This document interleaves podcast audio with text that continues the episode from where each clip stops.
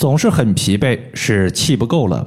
一组穴位补足精气神。大家好，我是冯明宇。有位朋友他说每天没精神，做啥事都感觉特别累。有没有让自己精神振奋、身体充满活力的穴位？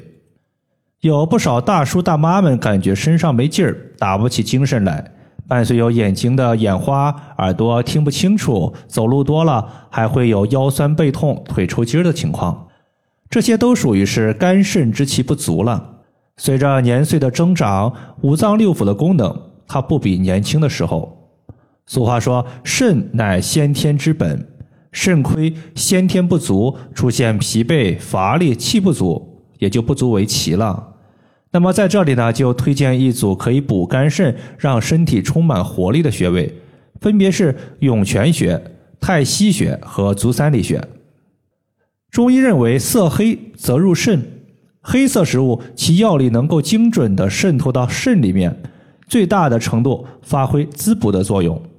我们说一味中药叫做何首乌，何首乌它是黑色的，能够乌发，是治疗脱发和白发的常用药，也是补肾的一个常用药。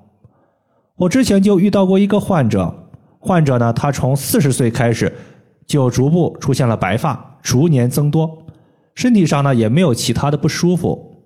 当时他是将何首乌研磨成细粉，然后加入适量的水，搅拌成糊状，在每天晚上睡觉之前，将何首乌的糊糊涂抹在白发区域的发根，然后用手指按摩头皮五到十分钟，使药物充分的渗透下去。随后用清水冲洗干净，再用洗发水洗头发就行了。每周我们持续做三到四次，坚持三个月以上。在每天白天，他还用头部耳朵艾灸罐艾灸头顶和两个耳朵。晚上睡前用足浴包泡脚，温暖足部和全身。睡前会把单连的艾灸罐绑在脚膝的涌泉穴来艾灸足底。经过三个多月的治疗，患者的白发数量明显减少，头发的颜色也有所变黑。而涌泉穴作为肾经上的一个重要穴位，位于足底。当我们蜷缩足的时候，在足前方三分之一的凹陷处就是涌泉穴的所在。《黄帝内经》这本书中呢，对于涌泉穴是这样记载的：他说，肾出于涌泉，涌泉者，足心也。就是说，肾经之气来源于足下，犹如源源不断的泉水涌出，所以叫做涌泉。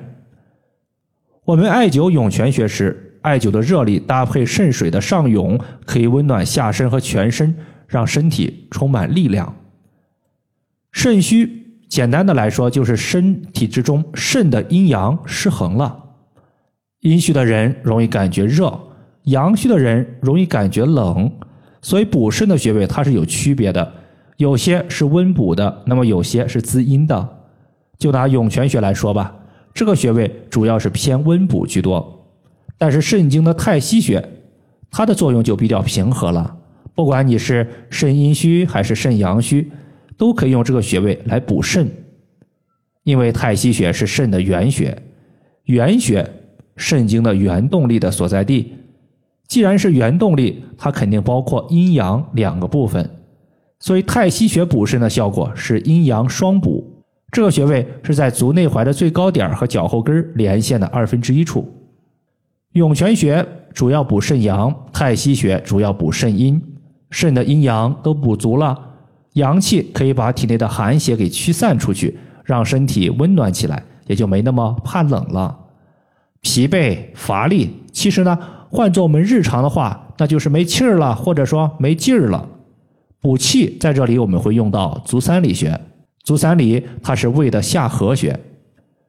我就平时特别喜欢呢，手持一根四厘米的石墨艾条艾灸足三里。